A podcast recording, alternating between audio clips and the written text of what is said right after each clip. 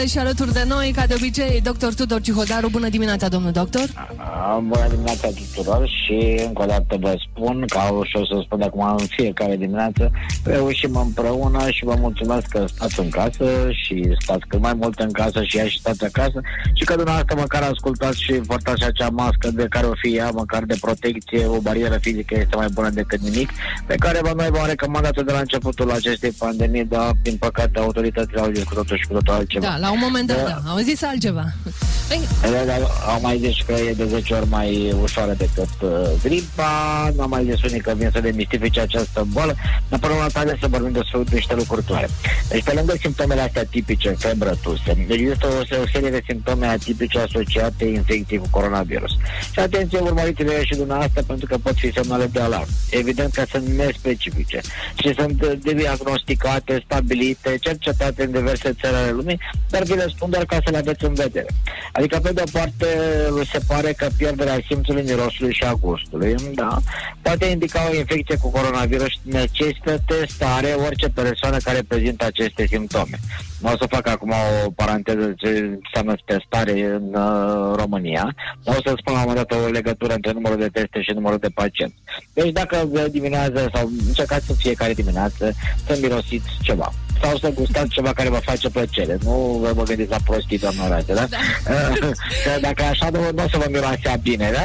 Așa, deci, dacă mai, dacă mai, dacă mai există și aceste simțuri sunt în regulă, se pare că nu e cazul de coronavirus.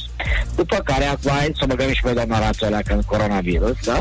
Acea, acea stare de oboseală acută. Se pare eu... că mulți dintre... Domnul da, eu sunt în urmă, eu sunt în urmă cu somnul vreo patru ani, adică dacă s-ar uita da, cineva da, la mine... Dumneavoastră aveți oboseală acută de patru ani, da, am înțeles. Uh, mulți dintre pacienții testați cu coronavirus au acuzat o stare de oboseală importantă, chiar ciudată și înainte de apare alte simptome evidente la infecții, precum tusea sau dificultățile de respirație. Uh, dar totuși să o luăm rațional, nu, nu ne alertăm mai mult decât e cazul. Dacă avem motive de a fi obosit în această perioadă, cum e doamna Rață, se poate să existe o astfel de, de corelare. Uh, uh, se pune și oboseala psihică, a fost pusă printre simptomele pe care le-ar putea prezenta un infectat de coronavirus. Nu e, ci epuizarea. Pe de altă parte, um, lucrurile nu au fost foarte bine corelate. În schimb, lipsa poftei de mâncare, ce trebuie nespecifică, se pare că asociată simptomelor digestive, grețuri, vărsături, durere abdominale, și nu uitați că este o boală cu transmitere digestivă, este iar o problemă care poate să semnalizeze așa ceva. Iar uh, mai nou francezii uh, acele, semnalizează că au petele roșii pe, apărute pe piele. Deci erupții cutanate, uh, aceste acrosindrome, pseudo, zicem, tăcere la extremități, apariția bruscă a unor pete roșii, unor dureroase și a unor episoade trecătoare de urticare ar putea fi corelate cu așa ceva. Dar dumneavoastră trebuie să țineți minte un lucru extrem de important. 4 din 5 contagioși cu coronavirus nu au niciun fel de simptom sau simptome minime și de aceea transmit boala mai departe. Din păcate, autoritățile nu înțeleg și nu văd și nu aud. Deci sunt ca cele trei mai multe, cei trei covizi incompetenți care conduc această strategie. Ar trebui să se orienteze exact în acest moment pe cei care transmit boala mai departe. Dacă vreți pe un sistem piramidal de tipul SAFI, cum era pe vremuri cele mai ține minte, iar de acolo, transmitându-se de la cei asimptomatici pe care nu-i testează nimeni în acest moment, se reacolează și cazurile grave de terapie intensivă și uitați-vă că astăzi deja nu mai este logoterapie intensivă la infecțioase. Primul pacient va ajunge la Spitalul Clinic de Urgențe Nicolae Obru și îl așteptăm să vedem ce va fi de acum încolo. Uh, atenție la aceste lucruri importante. Eu cred că testarea extinsă făcută în primul rând la personalul medical, așa cum face Anglia, care a achiziționat 3,5 miliarde de teste serologice acelea din sânge, care sunt ușor de făcut și practic dacă ai luat contact cu coronavirus în urmă cu 10 zile, contact fără să ai niciun fel de simptom, sunt 100% pozitive, 100% specifice și făcute din 10 în 10 zile, fără niciun fel de efort, poți să-i scoți din circulație pe acești pacienți, repet, care nu au niciun fel de simptom, dar care sunt extrem de contagioși, între a 11 și a 18 zi de când au luat contact cu coronavirusul. Începem să ne destupăm și noi și să vedem de ce nu se vrea acest lucru. Vă spun că un singur test negativ, fie că este PCR, fie că este serologie, nu infirmă boala. Și de aceea și la celebru PCR se repetă și ați văzut câte false rezultate de așa Și cât de târziu vin și că de târziu, deci apuci să mori sau stai zile întregi în carantină și nu ai rezultatul de la test. Așa că, de punctul meu de vedere, trebuie să ne punem niște semne de întrebare clare. De ce se insistă pe a utiliza doar PCR. V-am zis, eu sunt pentru utilizarea amândoră și folosim și această armă ieftină, ușoară, care se poate folosi în masă. Putem să-i testăm pe toți care sunt în linia întâi, pe cei din medicină, pe cei pe jandar, pe polițiști, pe cei din hipermarket. Dar ne uităm o chestie foarte clară, că aceste PCR-uri sunt făcute de foarte multe firme private și vă dați seama pe bani mulți, costă de aproape 10 ori mai mult decât testele serologice și, doamna Rață, ghiți ciupercăcei de mult de mai bănuiesc pe acești oameni de bune intenții, așa că, pe de o parte, ținem mizeria sub preș, nu știm exact raportarea exactă a pandemiei și nu avem o radiografie exactă pentru a putea să o controlăm, iar, doamna Rață, când vorbim despre privat, despre sume de 10 ori mai mari pentru un singur test, Vă las pe dumneavoastră să răspundeți la această întrebare și să înțelegeți de ce nu sunt bune pentru unii testele serologice care tot ei l-au achiziționat. Vă reamintesc faptul că la Spitalul Matei Bauș, acolo unde lucrează domnul străinul, cu străinul Cercel, domnul Rafila, domnul Imbre, s-au achiziționat aceste teste serologice rapide dați seama dacă erau bune, de ce, dacă nu erau bune, de ce nu le-au achiziționat. Și că doza imunoglobulina G este singura metodă clară de a spune că pacientul este imunizat și vindecat. Iar acum nu mai bine cum îi trimit pe aia de la Buzău pe stradă, țineți minte, pe pacienții de la Buzău pe stradă, cu teste pozitivate, cu PCR negativ inițial și apoi pozitiv, asta înseamnă că sunt în continuare contagioși. Și este o întrebare firească pe care o pot pune. Câți din aceștia mai sunt externați și care sunt contagioși în continuare? Până una alta, doamna Rață, deci da. tu simți minte că avem nevoie de o nouă strategie. Poate convingem și pe acești neluți că pământul este rotund în secolul 21 și nu mai este plat. Să folosim și știința să rezolvăm această pandemie și vă spun, eu de la din ianuarie tot spun că trebuie luate altfel de măsuri. Iar poate măcar astăzi să adopte această nouă strategie care poate salva și Suceava și să rezolvăm acel focar de tip Bergamo care ne îngrozește în acest moment și să nu facem uh, aceleași greșeli pe care le-au făcut alții, precum Italia, care a ajuns într-o situație critică pentru că nu au testat așa cum trebuie și nu și-au protejat personalul medical. Uh, până una alta, doamna Rață, știu că v-am plictisit. Nu, nu e adevărat. De ce, de ce vorbiți uh. în uh, numele meu? Că nu m-ați plictisit deloc. Eu chiar mă gândeam, uh, celula asta de criză, sau cum să mai numim, da. nu are și ea o întâlnire online cu foarte, foarte mulți doctori zilnic? Sau ce uh, se întâmplă? Cum iau decizii? Că nu... Doamna Rață, deci noi de la începutul acestei minunate pandemii, pe care o ignoră acești oameni domni cu o mare, cu mare irresponsabilitate, ne-am uh, uitat ce fac alții, adică CDC-ul, ACDC-ul și este European Center for Disease Control, vă gândiți la da, da, cei da. care cu melodia cu cuvinte simple. Așa, și că am văzut că există alte abordări. Iar uh, eu nu mă pricep la radio, dacă da, aș vrea să fac uh, o emisiune frumoasă, v-aș suna pe dumneavoastră, pe o radio de impact. Dacă aș vrea să câștig raliul de la Monte Carlo, las suna pe Ayrton Senna.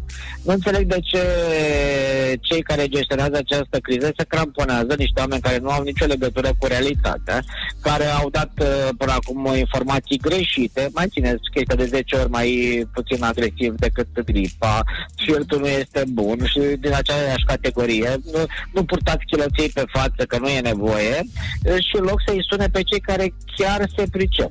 Și poate de, eu dacă aș fi premierul României l-aș suna pe Boris Johnson și l-aș întreba de ce a Anglia a cumpărat 3,5 milioane de teste rapide și le pune ca program național de testare a personalului medical medical, l-aș întreba pe Sebastian Kurz, cancelarul Austriei, de ce Austria, care făcea 24.000 de teste PCR, a trecut să cumpere sute de mii de teste rapide și le puse astea serologice din deget, uh, pe care le pune în practică. I-aș suna pe spaniol și aș întreba de ce. Și dați-vă că încep să controleze lucrurile. De ce au cerut de la NATO 500 de mii de teste serologice din deget, deci teste anticorpi din deget? De ce Italia, după ce a cerut consultanți din China, a cumpărat pentru vereată 500 de mii de teste serologice de astea rapide care se pot face oriunde și oricând și repet, fără aparatură specială, fără personal specializat, care nu au atât de multe surse de eroare pe cum are PCR-ul, că dacă nu nimerești nici perioada și nu nimerești din gât, din nas, atunci când trebuie și dacă nu transporti corect acele probe sau nu le prelucrezi corect, ai rezultate fals negative și îi lași pe cei care sunt purtători de coronavirus pe stradă. Deci nu sunt la acești oameni și să spună, hai să schimbăm strategia. Că povestea asta cu ancheta epidemiologică, de unde vine și cine vine, e de mult perimate.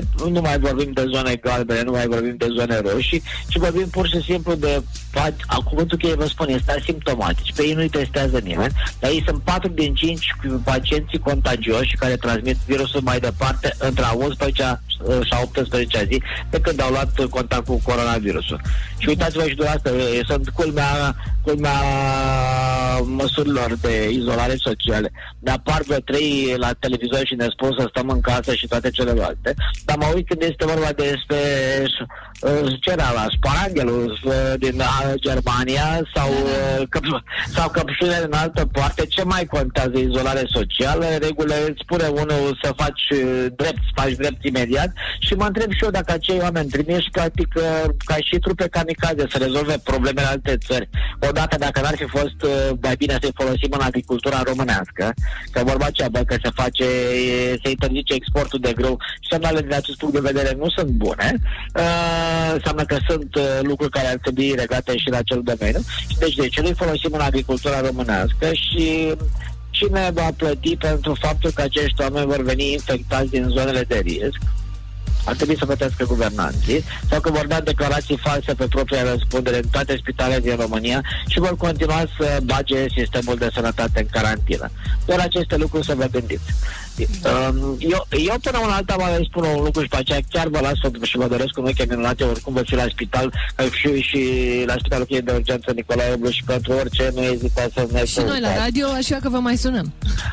Exact, așa că, doamna Rață, întreb și un lucru. Deci, ce bine ar fi fost să avem astăzi acel spital de urgență pe care eu l-am făcut încă din 2011 și că să fi avut și soluții alternative. Nu să umplem toate spitalele de coronavirus în Iași, pentru că și aici strategia este greșită.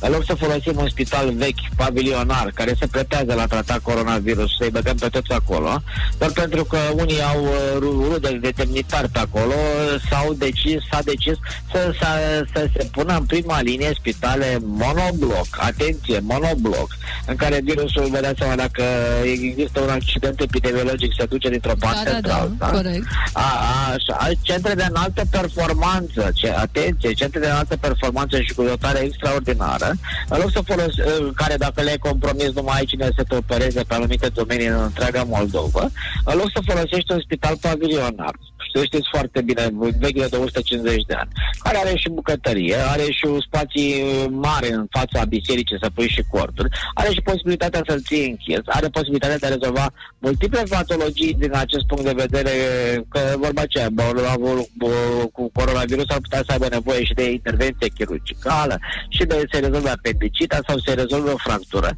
Până și aici gestionarea este, nu este făcută conform intereselor pacienților și ale comunității, ci în funcție de, de cine are pixul și puterea în acest moment.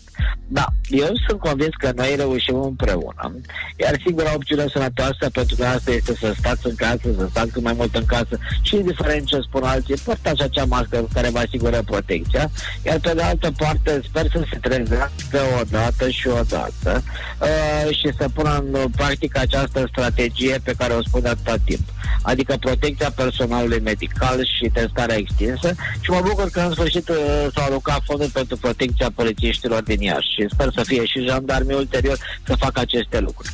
Uh, până una alta, un popo de la opum. Mulțumim tare mult! O mai avem și treabă și nu uitați, nu uitați. Man at work! nu, man. Am spus, pe tată starea de urgență, doar Man at work dau la radio. E excepțional, este o urgență, toată lumea muncește, adică noi, da? Da.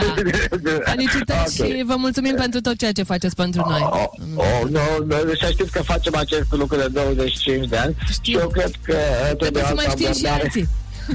Exact, și, și sperăm că împreună facem bine și așa, că și aici avem probleme.